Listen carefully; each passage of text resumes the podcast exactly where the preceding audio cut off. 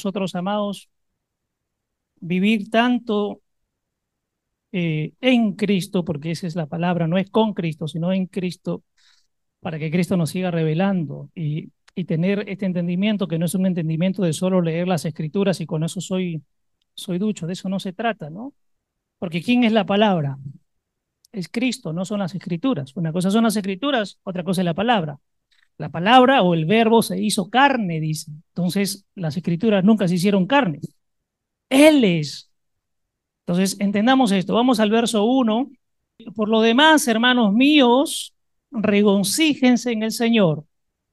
Acá hay una palabra muy importante, muy importante. ¿Qué significa por lo demás? En la expresión griega, porque hay dos maneras de verlo. Uno es como que, bueno, esto es el punto final, pero la otra expresión es, en pocas palabras, lo que les quiero decir es, eso es lo que Pablo nos quiere manifestar. En pocas palabras, lo que yo les quiero decir es, amados, todo, todo, todo nos conduce a qué? A regocijo. Todo, absolutamente todo nos conduce a regocijo. Por Él fue creado todo, en Él y para Él. Y si nosotros estamos en Él, el regocijo es constante, más allá de la situación que podamos atravesar. O sea, una situación natural no nos puede quitar el gozo. Una situación natural no nos puede quitar el regocijo, porque entonces nuestra mirada estaría puesta en qué? En lo natural. Y venimos el Espíritu nos viene revelando que nuestra mirada antes, ante una situación, antes de mirar lo natural, ¿a dónde tengo que mirar? A lo eterno. Y desde lo eterno voy a encontrar la respuesta para lo que me está sucediendo en lo natural. Cuando habla de regocijarnos, su sinónimo es alegrarnos y festejar en el Señor. Es decir, que para el ser humano natural, sin Cristo, es imposible regocijarse. ¿Por qué? Porque el ser humano siempre mirará que hay una dificultad, que hay un problema, que es complicado. Mira mi situación económica, mira la situación que paso, mi situación de pareja, con mis hijos. Es muy complicado, por no decir difícil al ser humano, regocijarse solo, sin Cristo. El regocijo de Dios es Cristo. Y si estoy en Cristo, por Cristo que me habita, es que nosotros ahora nos podemos regocijar. Porque sin Cristo es complicado sin Cristo, voy a salir corriendo a buscar soluciones, soluciones naturales para un problema natural. Y no hay solución. Pero ante un problema natural, mi solución es eterna o espiritual. Allí está la solución, no en lo natural. Aún los creyentes que decimos amar a Dios, seguimos buscando soluciones naturales para mis problemas naturales. Y no hay solución. Todas las soluciones, entre comillas, son espirituales. No estamos enfocados en que Cristo nos soluciona nuestros problemas. Ese no es el enfoque. No es que Cristo no solucione, porque si no estoy mirando a Dios como aquel que así, que está a mi servicio, y Dios tiene que hacer lo que yo desee. Y es al revés, amados. No es Cristo hecho para nosotros, sino nosotros hecho para Cristo, hecho para Dios, para vivir la vida de Cristo. Es Cristo viviendo en nosotros, no nosotros viviendo a la manera que queramos y, Cristo ven y solucioname mis problemas. Ese no es el, el enfoque. Cristo no vino a solucionar ningún problema. Cristo vino a manifestar qué cosa. En Él hay un solo objetivo, que es vida. Y Él vino a manifestar la vida porque Él es la vida. Cuando hablamos de este verso 1, habla de regocijarnos, ojo, no en las situaciones o circunstancias, no lo dice ahí, sino dice regocíjense en alguien. El regocijo es alguien, no es algo. El regocijo no es que yo tenga una casa, el regocijo no es que yo tenga un carro, el regocijo no es que, uy, me gané la tinca. Probablemente tenga más problemas si me la gane. El regocijo es una persona. El regocijo de Dios se llama Cristo. Por eso dice, regocíjense en el Señor, quien hace que todo trabaje para bien. Él hace que todo trabaje para bien. A mí, dice Pablo, no me es molesto escribirles otra vez lo mismo, Y para ustedes es motivo de seguridad. Por eso, amado, venimos insistiendo tanto, tanto, tanto, y podemos caer hasta pesados, de repetir esto tremendo que Cristo está expresando.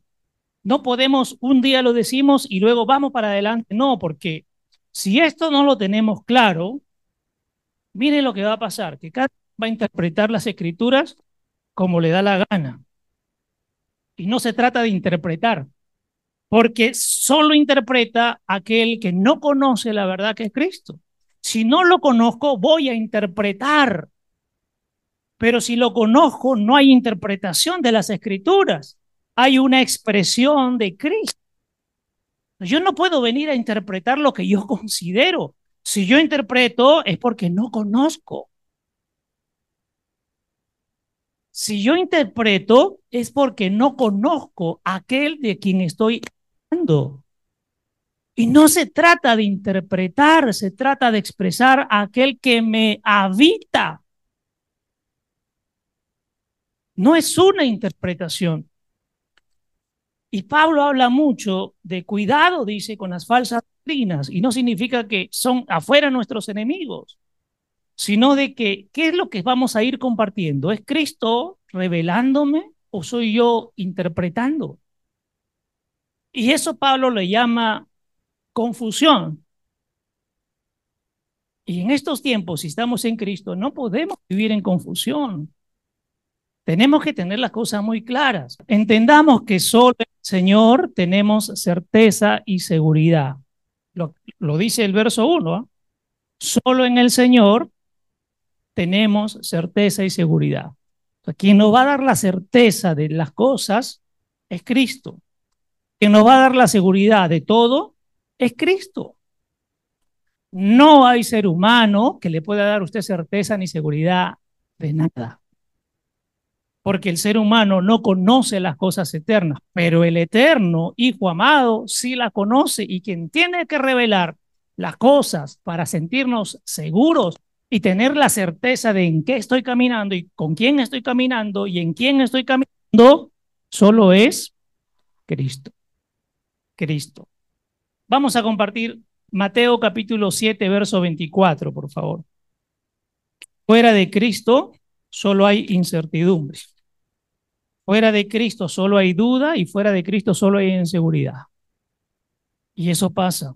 No, repito, no consiste en asistir a un local, no consiste solo en leer las escrituras, porque si no estoy en Cristo, sigo teniendo incertidumbre. ¿Qué pasará con mi vida? ¿Qué pasará si muero? Y el día que muero, ¿realmente iré al cielo? ¿Iré al infierno? Si he pecado, entonces ya se acabó ya perdí todo, Cristo se fue de mí, el Espíritu me ha abandonado. Usted tiene que tener la certeza que está en Cristo. Si usted está en Cristo, es imposible que Cristo lo abandone y que usted abandone a Cristo. No puede. Escúcheme, hay un verso precioso que dice, fuimos comprados. Si usted ha sido comprado, usted no es dueño de usted. Hay un dueño que lo compró. Y usted no puede decidir salirse. Si un día voy a abandonar, ya hoy día me enojé y voy a abandonar, no voy más. Usted no puede irse. No digo de este espacio, porque sí puede irse físicamente, pero de Cristo no puede.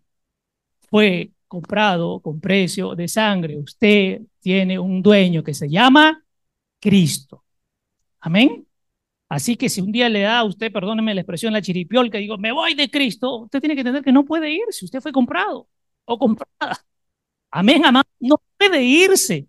Usted antes tenía un dueño, antes del, del nacimiento. ¿Quién era su dueño?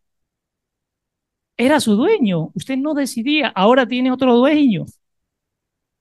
Pero fue, es un dueño que compró por amor su vida y mi vida. Y no podemos salir de ahí. Vamos un ratito a Mateo 7. Pero se entiende esto, solo en Cristo hay certeza y seguridad. Fuera de él hay certidumbre, hay duda e inseguridad. ¿Será no será? ¿Soy salvo? No soy salvo. ¿Pierdo la salvación? No la pierdo. El Espíritu viene, va, viene, va. Cristo me abandonó. Mire todo lo que me pasa, por eso no, no, tenga la certeza de en quién está usted. Si la salvación tiene un nombre, se llama Cristo y usted está en Cristo, ¿cómo puede perder la salvación? Mateo 7, en esto que estamos compartiendo de la seguridad, o de la inseguridad de alguno. Mateo 7, verso 24. Dice aquí, por tanto, cualquiera que oye estas palabras mías y las pone en práctica, ojo con esto, ojo con esto, porque puede, puedo entenderlo, oh, yo lo tengo que poner. No, es Cristo quien va a poner todo. Si el Cristo me habita, yo no soy más. Ya no vivo yo, dijo Pablo, sino Cristo vive en mí. Yo ya no soy, es Cristo haciéndolo. Y el que las pone en práctica será semejante a un hombre sabio que edificó su casa sobre la roca. ¿Quién es la roca? Cristo. Si estamos ahí, tranquilos, pero ojo porque nos avisa lo siguiente. Aunque estés en la roca, dice, va a caer la lluvia, los torrentes, soplarán los vientos y azotarán aquella casa. Es decir, te van a azotar, pero, y aquí agárrese, pero no se va a caer. Si usted está en Cristo, no se cae, será azotado, golpeado, se va a poner de rodillas, se rasca, se raspa, perdón, se limpia, se echa salivita, se para y usted sigue avanzando porque está en Cristo. Usted no se cae, pero dice que sí seremos amaqueados. Porque venir a Cristo y estar en Cristo no significa que somos exentos de los problemas, dificultades, que no vamos a pasar aflicción. Eso nunca nos prometió las Escrituras y tampoco nos prometió el Señor. Es más, dijo, en el mundo tendrán, pero yo ya vencí al mundo. Y si estamos en Cristo, nosotros ya vencimos al mundo. Amén. Qué tremendo esto. Luego dice, porque ha sido fundada sobre la roca. ¿Qué es algo fundido o fundado? Escuchen, muchas iglesias siguen hablando de tenemos que mejorar nuestra relación con Cristo. Mire lo que es una relación. Yo, Cristo pero cada uno es independiente. ¿ah? Pero ¿qué es una comunión? Unidos en uno, comunión. Y nosotros proclamamos la comunión en Cristo, no la relación. La relación se puede romper, la comunión no se puede romper. Ejemplo, en la vida. ¿Qué, qué pasa con los matrimonios de ahora que yo decía, de los jóvenes? Se han conocido siete años a todo nivel, a ustedes entiendan mis palabras. Pero se casan y a los dos años dicen, tenemos que divorciarnos por incompatibilidad de caracteres. Eso es una relación. Tengo la posibilidad de, me separo porque, ¿sabes qué? No te conozco bien. ¿Cómo? Siete años conociste todo. Y en dos se fue el amor. Pero en la comunión eres uno. Por eso cuando terapia de pareja, vengo solo o vengo sola, sin él o sin ella, quiero que me ayude. No, es más, no necesitas ayuda. Los dos son uno. ¿Dónde está la solución? En Cristo. No es mi marido, mi mujer. Somos uno solo. Allá hay comunión. Una sola carne. ¿Dónde está su solución? En Cristo. La solución para los esposos, ¿dónde está? Está adentro. Búsquela, por favor. Búsquela. Amén. Amén. Las casadas, amén. Los casados, amén. Todo el que oye estas palabras mías, aquí viene el otro lado, y no las pone en práctica, porque si yo solo escucho, pero no dejo que Cristo me habite por completo y tome el control por completo, ya no soy yo más, me rindo, ya hazlo tú, tu manera, con, con tus pensamientos, con tus deseos, como tú quieres, dice, será semejante a un hombre insensato. En otra versión dice un hombre necio. ¿Quién es el necio? El que yo quiero seguir viviendo como yo pienso, como yo quiero. Qué chévere Cristo, pero yo quiero vivir a mi manera. Dice que edificó su casa sobre la arena. Esta es la diferencia. Unos están en la roca, serán azotados, pero están en la roca, y otros están en la arena. Y cuando cae la lluvia, vienen los torrentes, soplan los vientos y azotan aquella casa, se cae. Y grande es o fue o será su destrucción. Por eso vuelvo al punto inicial. Solo en el Señor, solo en Cristo hay certeza y seguridad. En, sin Él hay incertidumbre, duda e inseguridad. Si vuelvo al verso 1, que es lo que estamos compartiendo, por eso nos gozamos, porque estamos, estamos seguros y tenemos la certeza de en quién estamos. Pastor, usted no tiene problemas aquí, que no tiene problemas, claro que los tengo. Pero mi solución no está en lo natural, Mi solución está en la eternidad. Y cuando miro lo eterno, ahora puedo mirar lo natural porque ya encontré la solución en el eterno. Mi solución no es natural. Al tener una visión corporativa, esto es importante, es una visión corporativa, ya no es Cristo trabajando de manera individual, sino al tener una visión corporativa, no se trata de una carrera individual. Amados, todos los que estamos aquí, corremos la misma carrera dándonos la posta uno a otros. No es una carrera individual, sino de considerar también la carrera de los demás. Yo no puedo solo mirar mi carrera y a mí me importa llegar solo a la meta. No, mientras corro tengo que mirar a los que están a mi alrededor cómo están corriendo. ¿Cómo están corriendo? Porque somos un cuerpo. No es cada individuo solo, somos un cuerpo. Entendamos que todos somos un cuerpo. ¿Sujetos a quién? A una cabeza, correcto. Se trata de considerar la carrera de los demás, pero, y aquí viene el pero, sin que estos se conviertan en carga o tropiezo. No sé si me dejo entender. Si nosotros estamos compartiendo de las cosas de Cristo y alguien dice, yo me empecino, y quiero seguir pensando de esta manera y voy a hacer las cosas a mi manera y qué bien, ¿en qué se convierten amados? No es que los rechazamos, pero tenemos que tener la capacidad de entender que en ese momento se han convertido en carga o tropiezo. Son carga o tropiezo. Pero sí se trata de seguir afirmando la expresión de Cristo en cada uno de los miembros del cuerpo. Por eso es importante en las reuniones que tenemos, es importante es hablar las cosas vamos a hablarlo tan claro que tenemos que preocuparnos por afirmar a los demás en la expresión de Cristo, porque son parte del cuerpo. Y ahí se tienen que tomar ciertas medidas en la voluntad de Cristo, cierto está. Pero somos todos. Yo no puedo decir, uy, Miriam está hablando una cosa y bueno, como no soy yo quien lo está hablando, ¿qué me importa lo que diga? No, no, no, no. Hay que ajustar como cuerpo. Hay que ajustar. Porque ayer hacía un gráfico interesante. Mire esto. Hay gente, si hablamos que este es el cuerpo y se ve por medidas, hay gente que tiene este tamaño, pero en esta misma carrera hay gente que tiene este tamaño. Pero a medida que vamos avanzando, el de aquí va a tener que ser luego un poquito más grande, ¿no es cierto? Y el de aquí no puede quedarse pequeño. En ese avanzar, este alcanzará luego el tamaño de este. ¿Este es superior a este? No. No lo es, sino que este le fue revelado de una manera y este está en el proceso de maduración, pero es un proceso de maduración. No significa que este es mejor que este, ni que este es mejor que este. Por eso dice, no es una carrera individual, sino es una carrera corporativa. Esto es una carrera corporativa. Repetirles, mis amados, como, lo, como Pablo lo manifiesta en este verso, repetir las cosas cada semana, cada vez que nos reunimos, no debe ser un inconveniente, ni para el que lo está compartiendo, ni para el que lo está escuchando.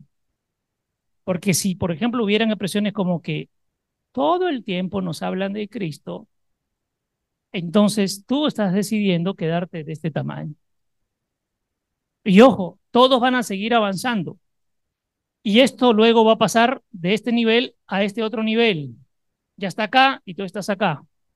¿Quién es responsable? ¿El cuerpo? ¿Quién es responsable? ¿Cristo? Repetirles lo que nos es dado tantas veces sea necesario no es molestia. Pablo dice, se trata de asegurarnos que los demás conozcan lo que estamos conociendo, lean lo que estamos leyendo. No hablo de una lectura, sino leer las cosas espirituales, comprender lo que estamos comprendiendo. De esto se trata. Verso 2, vamos. Volvemos a Filipenses 3, verso 2. Es fuerte el lenguaje que usa Pablo para este verso. Dígame si sus escrituras, en sus versiones dice lo mismo. Usa la versión, el lenguaje perros. Dice, cuídense de esos perros, cuídense de los malos obreros y cuídense de la falsa circuncisión. ¿Qué se denominaba perros en esa época? Eran los judaizantes que se creían los únicos y le decían a los gentiles, esos son los perros. Pero acá hay algo interesante. Está Pablo hablando con los gentiles y se refiere ahora a los judaizantes y les dice, cuídense de esos perros. Los perros, anote si gusta usted, son aquellos que están contaminados y buscan contender con los demás todo el tiempo. El que te anda señalando todo el tiempo, ¿no? Los perros son aquellos que están contaminados y buscan contender con los demás, siempre señalando, ¿no? Siempre señalando. Es más fácil mirar a los demás y decir, ah, da, da, da, da, pero qué complicado es mirarse a uno mismo. Y lo que se trata en Cristo es que Cristo, escúcheme, usted no habla para revelarle a los demás nada. Lo que yo comparto aquí, lo primero que tengo que hacer es que Cristo me revele esto a mí que me lo muestre a mí. Y yo no pretendo que, que lo que hablo yo sea una revelación. Lo que pretendo es que el Espíritu les revele a cada uno. Pero yo no traigo revelación. Y yo no le tengo que decir a nadie cómo vivir. Yo no te puedo señalar a ti que eres un hipócrita, porque primero tendría que revisar yo si lo soy o que eres un mal hijo, una mala madre, un mal padre, si primero no lo reviso yo si soy. Hemos estado tan errados señalando a todo el mundo, creyéndonos los perfectos, cuando no lo somos. El único perfecto es Cristo y en Él ya lo somos. Entonces, ¿por qué señalo a todo el mundo? Dicen las escrituras, ¿quién puede hacer, quién puede ser hallado justo? No hay. Es más, una vez le dijeron al Señor Jesús, Señor bueno. ¿Y qué dijo él, amados? Bueno, ¿por qué me llaman bueno? Bueno, es mi Padre. El Señor nos quiere llevar a dónde? Al futuro, ¿cierto? ¿A dónde nos quiere llevar? Al principio. Todo el mundo anda buscando revelación para el futuro. Y Cristo dice, yo no he venido para llevarte al futuro. Si te llevo al futuro, te pierdes, porque el futuro en este mismo estilo de vida es fatal. Vamos al principio. Esto es el tema. Los perros, anote esto, los perros siempre se alimentan de la basura y pelean entre ellos. Por eso los perros de lo que está hablando Pablo es, solo tienen basura. Se alimentan de basura, pelean todo el tiempo entre ellos. Pero además, cuando se sienten atacados, atacan. El perro siempre sale a atacar. Les decía yo que era un término usado por los judaizantes para referirse a los gentiles, pero Pablo usa este término entre los gentiles para referirse a los judaizantes legalistas. El legalista siempre está con el dedito índice presto. Debemos tener cuidado de los hombres con un espíritu contencioso, quienes bajo el aspecto de la religión esconden cosas impuras. Esto es tremendo. Los legalistas, ¿saben por qué son legalistas? Porque esconden cosas impuras. ¿Y qué le conviene? Proyección. Proyecto en ti lo que no quiero que veas en mí. Y es más fácil proyectar y señalar a los demás, mirarme a mí mismo. ¿De acuerdo? Me tapo. Con mi ataque, me tapo. Te ataco para que no veas mi debilidad. Te ataco para que no veas mi impureza. Te ataco para que no veas mi pecado. Esos son los perros. Andan atacando, mordiendo a todo el mundo. Estos no solamente están contaminados, sino que buscan contaminar con su influencia. Los perros no solo están contaminados ellos, buscan contaminar. Ahora, ¿dónde contaminan? En la mente. Le meten el bombardeo. Si tú estás en Cristo, y ayer lo hemos compartido y el viernes también creo, entendemos que la, todo el tiempo está seduciendo a quién. Y los perros todo el tiempo están seduciendo a quién? Al alma. Están contaminados. El contaminado no puede darte nada puro porque está contaminado. ¿Y cuál es su propósito? Contaminarte. Ahora, los malos obreros Está describiendo aquí a los que hacen énfasis tratando de justificarse ante Dios por las obras. Tienen una preocupación por las obras, pero son los malos obreros. ¿Saben por qué? Porque hacen obras desde lo que ellos consideran. Voy a hacerlo. Pero si Cristo no es el que edifica esa obra, no sirve la obra. Si vamos a las escrituras, nosotros qué somos de Dios? Colaboradores de la obra. Nosotros no hacemos la obra porque es una obra divina. ¿Cómo un ser humano podría hacer una obra divina si el divino no está? Por eso las obras que ya hemos hablado tanto tipo de cosas que se pretende que con hacer agrado a Dios, no. Las obras del humano no le agradan a Dios para nada. No le agradan, no le agradan. La verdadera circuncisión, que es el tercero, es la que se da en el corazón a través del Espíritu Santo. ¿Cuál corazón? ¿Qué corazón de usted quiere? ¿Este? Este que late y...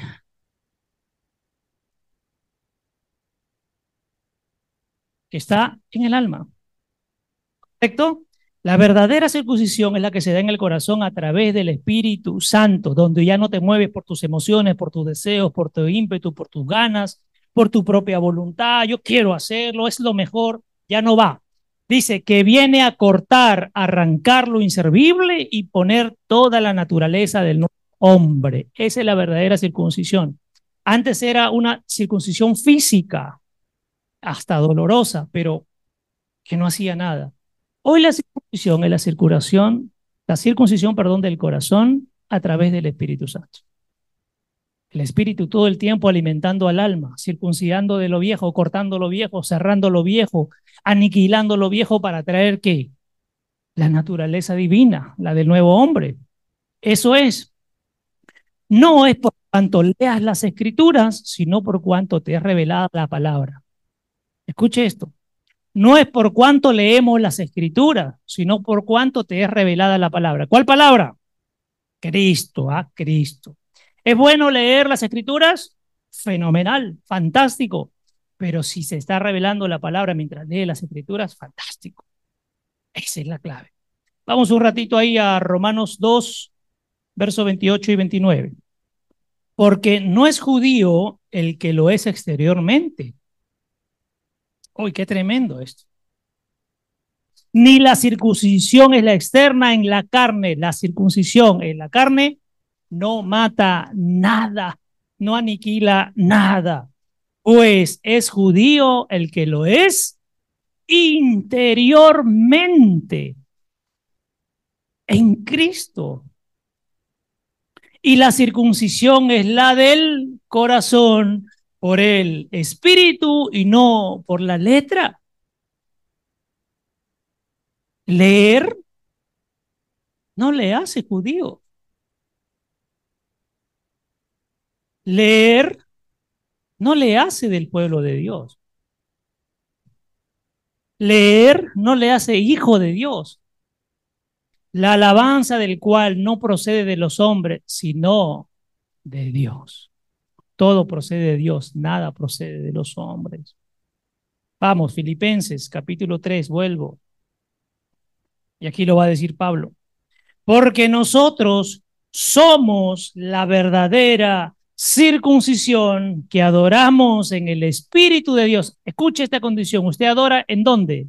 ¿En quién? En el Espíritu. Usted no tiene la capacidad de adorar a Dios. Pero el Hijo que le habita, el Cristo que le habita, ese sí capacitado para adorar a Dios o para adorar al Padre. No nosotros, no nosotros. Continúo. Que adoramos en el Espíritu de Dios y nos gloriamos en Cristo Jesús, no poniendo la confianza en la carne. Por eso no ponemos nuestra confianza en ninguna persona. Toda nuestra confianza y seguridad, ya lo vimos en el verso 1, ¿en quién está? En Cristo Jesús. Ahora, ponga usted, no somos la verdadera circuncisión solo porque lo decimos. No se trata de decirlo, sino que el Espíritu Santo nos convence de que la verdadera circuncisión son, o circuncidados, son los que están en Cristo. Los que nacieron de nuevo, estos son los verdaderos circuncidados en Cristo Jesús. No se trata de yo decir, soy, el Espíritu es el que me convence, ya está. Por eso yo le preguntaba al empezar, ¿Están convencidos? ¿Están en Cristo Jesús? ¿Están convencidos que se están regocijando en este tiempo? ¿Se están regocijando o no en este tiempo? es regocijo. Pero pastor, afuera sin habiendo circunstancias, perfecto. Pero ya está solucionado en lo eterno. Ya está, ya está. Sigo. Entonces les decía, el Espíritu Santo nos convence de que la verdadera circuncisión son los que están en Cristo, donde ya no viven más ellos, sino la naturaleza divina. ¿Sabe cuándo usted es circuncidado? Cuando ya no vive más usted, sino es Cristo y su naturaleza divina, el nuevo hombre viviendo en usted. La adoración en la carne es inútil, inservible y lejana de la comunión con Dios. Si usted cuando, voy a llevarlo a este punto, canta en adoración, pero su adoración es, Señor, dame, Señor, ayúdame, Señor, cámbiame, Señor, transfórmame, Señor. Su, adoración es en la carne. Usted sigue pidiendo a mí, a mí, a mí, a mí, a mí y a mí. Al viejo hombre, dale fuerza, al viejo hombre, reconstruyelo, al viejo hombre, dale fuerza para que se vuelva a levantar. No, su adoración es todo el tiempo tú, expresión tuya, menguo yo, mátame a mí por completo, hazme entender que ya estoy muerto en la cruz y seas tú todo el tiempo. Esa es la verdadera adoración. Pues solo quiere sentirse bien tratando de agradar a Dios, aunque viva lejos de Él. La adoración en la carne trata de agradar a Dios, aunque viva lejos de Él. Nuestra gloria se encuentra en Cristo Jesús. Y quiero que esto anote. Pon ahí con letras grandes, mi complacencia está en Cristo Jesús. ¿Lo está entendiendo? Escuche lo que yo le estoy diciendo. Ponga ahí, mi complacencia está en Cristo Jesús. Mi gloria está en Cristo Jesús. Mi gozo está en Cristo Jesús. Mi fortaleza está en Cristo Jesús. ¿Qué le falta? Lo tiene todo. Amén. Ponga entonces, nada tenemos fuera de Él. Nada tenemos fuera de Él. Todo lo que requerimos se encuentra en Él. Lo tenemos todo ya por medio de Él. Aunque las circunstancias nos podrían hacer parecer que no es así, hoy dígase usted mismo, todo lo tengo ya. Dígase. Dile a tu alma, alma, entiende, todo lo tenemos ya. Ahora dile de tu costado, entiende hermanito, hermanita, no te falta nada. Todo lo tenemos ya. Ahora Disfrútalo. Nuestra confianza no está en la carne, es decir, capacidades, habilidades, inteligencia, cualidades o cualquier otra cosa que se encuentre fuera de Cristo. Ahí no está nuestra confianza. En la carne no puede estar nuestra confianza. En mi capacidad, porque soy profesional, porque tengo grado de magíster, porque tengo grado de doctor, ahí no está mi confianza. Eso no alcanza lo eterno. La única manera de alcanzar lo eterno es a través de Cristo Jesús. No hay otra forma de ver lo eterno. Por eso es importante, Pablo mismo enseña que nadie se gloríe de lo que posee, que nadie se gloríe de lo que posee. Vamos un ratito a 2 de Corintios capítulo 10, verso 17 y 18, lo leo. Pero el que se gloría, que se gloríe en él, por eso goza en él. No te tienes que gloriar de nada nada de lo que poseo, nada de lo que entiendo, de mi capacidad, mi inteligencia, mis títulos, nada. Porque no es aprobado el que se alaba a sí mismo, sino aquel a quien el Señor alaba. Ahora escúcheme, porque yo puedo entender, estoy esperando que me alabe. El Padre, ¿a quién alaba? Al Hijo. Si el Hijo está en ti, a través del Hijo que es alabado, es que tú recibes esto. Pero el Dios no alaba a ningún ser humano. ¿Quién es digno de alabanza? Nadie, solo el Hijo. Amén. Volvemos un ratito a Filipenses, ya para ir acabando, saltamos al verso 7, al verso, al verso 7 y verso 8. Pero todo lo que para mí era ganancia y gente, guau, ya lo tengo, tengo esto, tengo esto, poseo esto, tengo esta capacidad, todo lo que para mí era ganancia, desde la mirada de Pablo, Pablo lo está diciendo, todo lo que para mí era ganancia lo he estimado como pérdida por amor de Cristo. Acá hay una palabrita interesante. Si quieres ganar, si quieres ganar a Cristo, tienes que perderlo todo. Y no hablo solo de cosas, también a todos. Escuche, si quieres ganar a Cristo, tienes que estimar todo y todos como pérdida por amor a Él. Si no, no sirve. Si no, no sirve. ¿Por qué? Porque la carne te va a jalar y va a hacer que sigas estimando las cosas naturales y a las personas y te enganchas. Y la carne te jala. Verso 8. Y aún más. Pablo sigue hablando de él.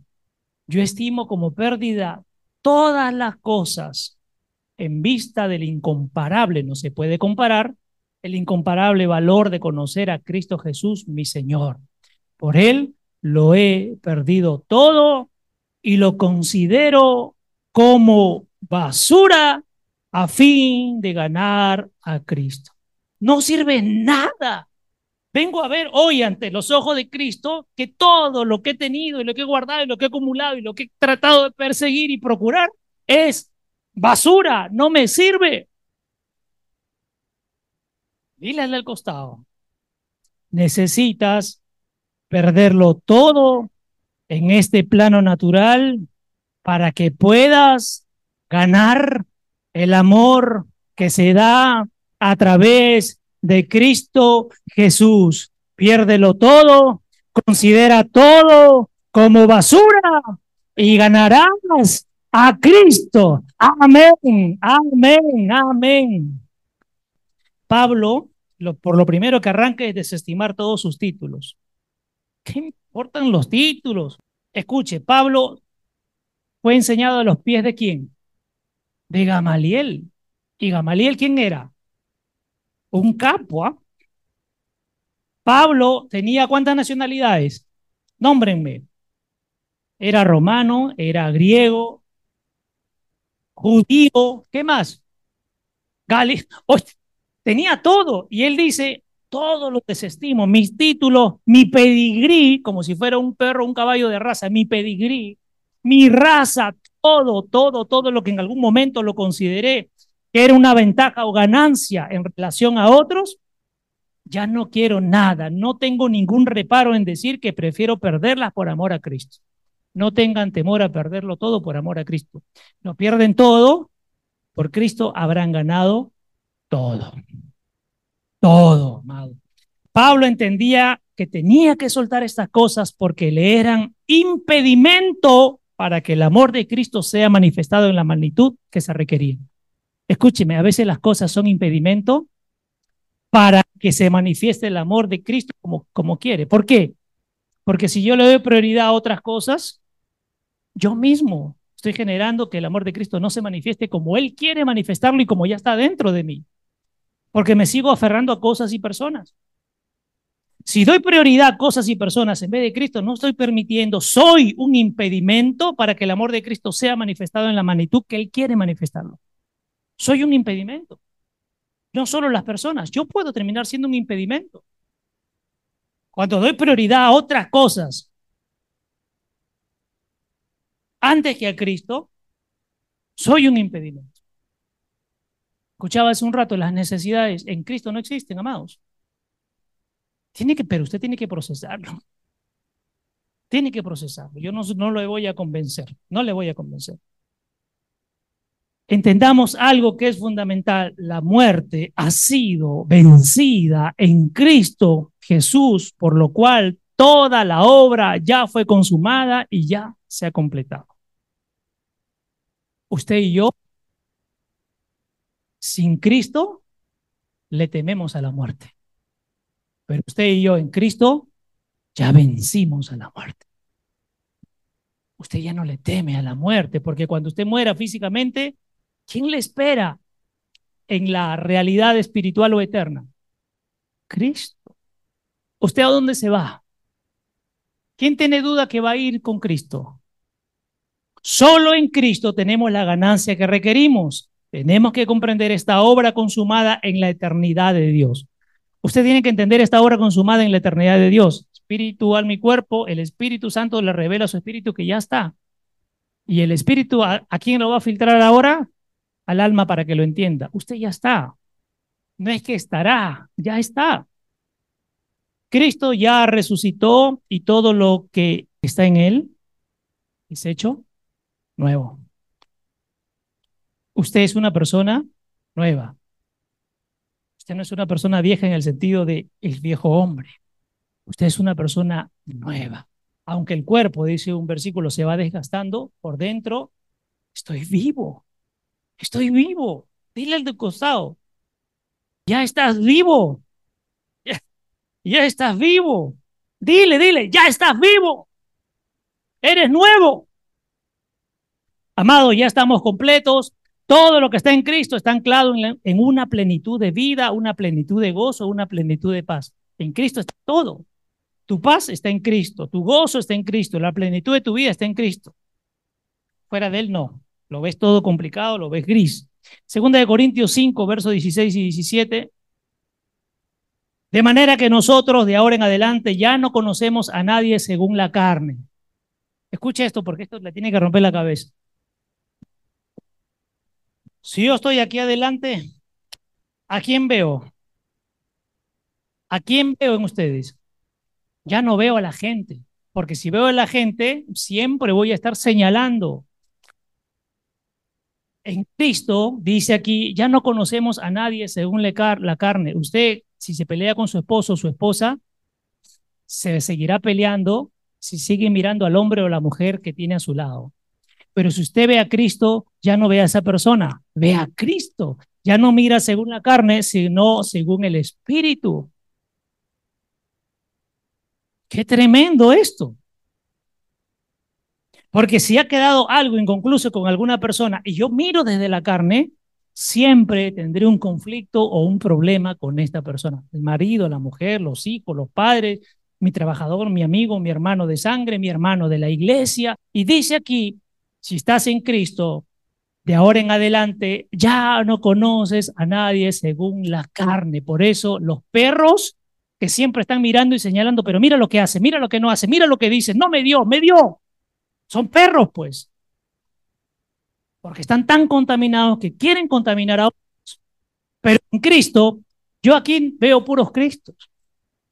Veo puros Cristos. Si tú lo miras desde la carne, soy una víctima por lo que me hicieron. Si lo miro desde el espíritu, bien, pasó, pasó. Si no, voy a seguir desde acá metiéndole flechas a todos. ¿Ya? Dice, aunque hemos conocido a Cristo según la carne, y ahora miren qué interesante lo que va a venir, sin embargo, ahora ya no lo conocemos así. ¿Qué le dice este verso, amado?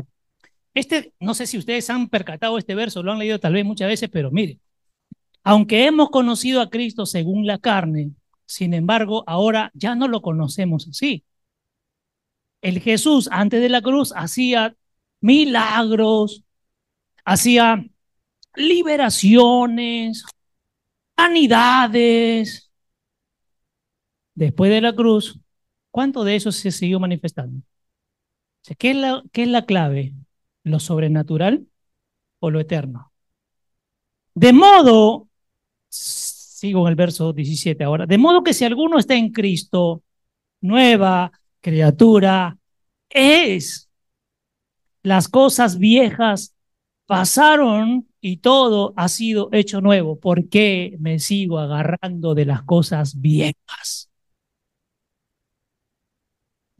Me encanta. Ahorita le voy a dar una explicación por qué. Aquí hay algo poderoso. Lo primero, esposa, esposo, suegra, amigos, hermanos, todos, ya no los conocemos según la carne porque estamos operando ahora en el hombre celestial. Ya no es según la carne, porque según la carne yo siempre voy a mirar el defecto, siempre voy a mirar que me hiciste algo, siempre voy a mirar que me debes algo. Míralo en, el hombre celestial. avanza, avanza, porque tenemos otra mente y tenemos otra naturaleza. La vieja naturaleza y la vieja mente se acuerda de todo y me la vas a pagar. La primera oportunidad que tengo, te la lanzo. Y si no te puedo ver cara a cara, como perro que soy, iré a buscar a otros para contaminar. Ahora hay algo poderoso aquí, que si Cristo, si a Cristo lo conocimos según la carne, ya no le conocemos así. Si nosotros nos quedamos anclados en la persona de Jesús, el antes de la cruz, aquello que fue eternamente maravilloso se convierte en un obstáculo. Si yo sigo mirando al, al Jesús que hacía lo anterior, ya no puedo ver lo eterno. Si yo miro al Jesús, no puedo identificar lo que ya está a lo eterno. Lo maravilloso del eterno que ya es para que lo gocemos ahora, no lo puedo ver porque sigo mirando a este. Por eso Jesús dijo, les conviene que me vaya, porque si no me voy, soy un velo para ustedes. Si nos quedamos anclados en la persona de Jesús, aquello que fue eternamente maravilloso se convierte en obstáculo, porque yo quiero mirarlo de acá. Porque la persona de Cristo encarnado está en un momento de la historia del hombre. Esta es parte de la historia del hombre, ¿o no? retrocedemos, hace más de 2024 años, este está. Pero este de acá no es parte de la historia del hombre, esto es eterno, siempre estuvo. No le dan la gloria a Dios por ello. Él se sacó el velo para poder ver el eterno presente de Dios obrando en nuestras vidas. Soy un velo Voy acá, cierro con lo que requerían conocer ustedes y a partir de aquí es Cristo todo el tiempo. Miramos a Cristo todo el tiempo. Si entendemos esto, ahora sí podemos ver que somos nuevas criaturas. Solo desde aquí para acá tú puedes darte cuenta que eres nueva criatura. Si sigues mirando acá, no vas a darte cuenta que eres nueva criatura. Somos miembros de su cuerpo, no eres tú solito, tú solita, no eres tú. Tú eres parte del cuerpo. Aquí tú pasas a ser parte del cuerpo, cabeza y su cuerpo. Nosotros estamos en el cuerpo, pero Él es la cabeza. Si no, sería con varias cabezas, donde cada uno se manda como quiere. Es una cabeza y todos nosotros, ustedes y yo, estamos insertados en el cuerpo. Pero nos perdemos en el cuerpo, no hay nadie que sobresalga, en el cuerpo nadie sobresale. ¿De acuerdo? Ya Dios no está con nosotros, sino nosotros en Él y Él en nosotros. El con es como la relación, voy al lado, pero en Él hay comunión. Yo en Él y Él en mí. Amados, no si despiertan esta realidad, estamos en Él y Él en nosotros. Es una realidad preciosa. Por eso, ahí entiendes, ¿quién nos podrá separar del amor de Cristo. ¿Quién se puede atrever, qué creación, qué criatura, a meterse y tratar de separarnos? Si ya estás en Él, nadie te puede arrancar de Él. Así que gózate, estás en Él. Nadie te puede arrancar, convéncete, convéncete, convéncete. Estamos revestidos del Cristo. Por eso las escrituras dicen, despójense del viejo hombre, es que tiene que ser arrancado todo lo que había dentro para que el nuevo hombre, que es una persona, Cristo, nos revista. Las vestiduras, ¿qué es? Cuando dice cámbiense las vestiduras, ¿qué es?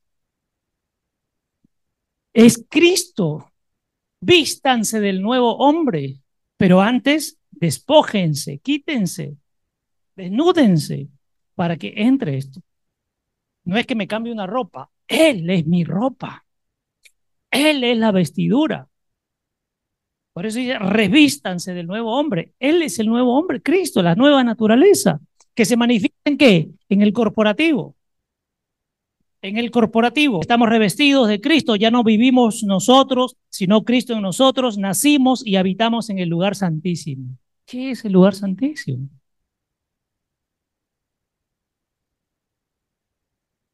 Cristo. Él es el lugar santísimo, no a pensar como en el antiguo pacto, que era un lugar donde descendía la presencia. ¿A qué va a descender la presencia? ¿Cuántos oran para que descienda la presencia de Dios? Si ya está en ti, lógico, ¿qué va a descender? Espíritu Santo, ven. ¿A dónde? Si ya está. Ya está, pero tiene que creerlo. Si usted no lo cree, esto lo va a procesar y va a buscar escritura, se va a ir al viejo pacto, va a tratar de buscar soluciones. Muchos prefieren el recuerdo de Jesús porque así pueden imaginar a Cristo como yo lo quiero, yo lo interpreto como me da la gana, yo lo deseo, yo deseo que Él sea a mi manera. Cuando ya lo tenemos, prefieren la sombra que la figura. Ya lo tenemos, pero muchos prefieren imaginarlo, interpretarlo a su manera. Ya está. Muchos prefieren la sombra. Sombra y figura a la persona misma. Este es el inconveniente de muchos. Muchos siguen mirando la figura, la sombra, no la persona. Amén. Vamos, verso 12. Pablo reconoce y dice, no es que ya lo haya alcanzado o que ya haya llegado a ser perfecto. Ahora, Pablo, ¿a dónde fue llevado? ¿Qué vio? Y él dice, a pesar de eso, dice, no es que ya lo haya alcanzado o llegue a ser perfecto, sino que sigo adelante a fin de poder alcanzar aquello para el cual también fui alcanzado por Cristo. Tenía muy claro hacia dónde se tenía que dirigir. 13. Hermanos, dice, yo mismo no considero haberlo ya alcanzado, pero una cosa hago, olvidando lo que queda atrás y extendiéndome a lo que está delante. 14 prosigo hacia la meta para obtener el premio del supremo llamamiento de Dios en Cristo Jesús. O Pablo, miren todo lo que conocía, pero él aterriza, ¿no? No lo he alcanzado todo, por eso no nos consideremos que ya sabemos mucho, que ya lo sabemos todo, que yo soy el capo de... No, no, no, no. Pablo reconoce que está avanzando, no que haya alcanzado la perfección. Aún cuando fue llevado al cielo para ver los planos del Señor, sino que cada día aún el pecado lo rondaba. Cada día. Recuerden esa lectura. Mi mente quiere hacer una cosa, pero mis miembros terminan haciendo otra. Pablo era consciente, era consciente, pero tiene su mirada puesta hacia adelante en Cristo. Esa es la clave. Pablo nos hace comprender que vamos en ese proceso de adoración Cristo Jesús, que nadie es mayor que otro. Y había otro ejemplo precioso. El que está en quinto de secundaria y otro que está en segundo de primaria, no hay diferencia entre ambos. Escuche esto, ¿eh? No hay diferencia, sino que uno llegó antes y por eso está en ese nivel, pero el otro, que está en segundo, va a llegar también a quinto no es que no va a llegar. Por eso aquí no se trata de enjuiciar a, ¿por qué tú? ¿Por qué no avanzas? Pues tranquilos, porque el crecimiento lo da Dios. Entonces, como este gráfico, no es que el que ya está en quinto es superior al que está en primer gradito. No, porque este, como llegó antes, está en ese nivel. Y luego avanzará a otro nivel. Y este llegará a estar en quinto. Y ese es el proceso de maduración y de crecimiento de Cristo Jesús. Pero no es que el que ya está por graduarse, es mejor y superior. No, no lo es. No hay nadie mejor y superior a otro, sino que está viviendo tiempo distinto en Cristo Jesús. Pero dice aquí, hasta que todos alcancen la madurez el tamaño del varón perfecto en Cristo. Todos. No es que solo algunos, todos. Lógicamente, los que han nacido están en Cristo. El que no está en Cristo, ni vuelta que darle. Solo hay algo que es importante reconocer aquí, según el verso 14 y el verso 13, ¿no? Olvidar lo que queda atrás y proseguir hacia adelante. Miren, qué importante es esto, olvidar lo que queda atrás y proseguir hacia adelante. Porque miren lo que puede pasar. Si sigo mirando hacia atrás, me voy a lamentar. Voy a lamentar. Si sigo mirando hacia atrás, me voy a quejar. ¿De acuerdo? Si miro hacia atrás, me voy a lamentar de muchas cosas. ¿Por qué no lo hice antes? ¿Por qué? Ya estás. Ahora puedes hacerlo. Hazlo en Cristo. Te vas a dejar de quejar. Si tú miras hacia atrás, vas a seguir añorando, recordando lo pasado. Dice Pablo aquí, hago una sola cosa, olvidar lo que queda atrás y me extiendo para alcanzar lo que está adelante. Yo siempre hacía el ejemplo, si tú te quieres, estás agarrado del pasado y te quieres estirar hacia adelante para agarrar esto, no llegas. ¿Qué necesitas? Suéltate y avanza hacia lo que está adelante. Si sigues mirando el pasado, te lamentas, vas a llorar, te vas a deprimir. ¿Por qué me tocó pasar a mí esto? ¿Por qué me ocurrió a mí esto? Avanza, avanza, no te quejes y deja de añorar. La meta es nuestro objetivo final, la meta. ¿Correcto? Así podemos abrazar la divina invitación de la salvación de Dios. Amados, somos salvos. Abraza tu salvación. Que lo único que es, fuimos creados y formados para qué? ¿Para qué? Nada más. Para la manifestación de su gloria, para que se haga su voluntad en nosotros. Punto. ¿De acuerdo? el premio supremo que Dios mismo nos entrega a través de Cristo Jesús. ¿Cuánto esperan el premio? Ya lo tienes. Ya lo tienes. Ahora, ¿qué hay que hacer con ese premio? Sácale qué? Lustre. Listo, cierren sus ojos, por favor. Padre bendito, te damos las gracias por este tiempo, por esta mañana, por este día. Gracias Gracias por tu Hijo bendito, gracias por el Cristo. Que toda tu gloria, que toda la manifestación de tu reino, que tu Hijo tome el control absoluto de todo nuestro ser. No por áreas, sino todo. Decían las Escrituras, para ser encontrados irreprensibles y sin mancha en espíritu, en alma y en cuerpo. Gracias. Gracias, Cristo. Gracias por expresarte a través de nosotros. Gracias por permitirnos conocer la verdad que eres tú. No es un concepto. La verdad no es una teoría. La verdad no es un dogma. La verdad no es una religión. La verdad no es una denominación. La verdad es una persona. Es Cristo. Espíritu Santo de Dios, gracias porque tu función es llevarnos a conocer y a revelarnos cada día más a Cristo.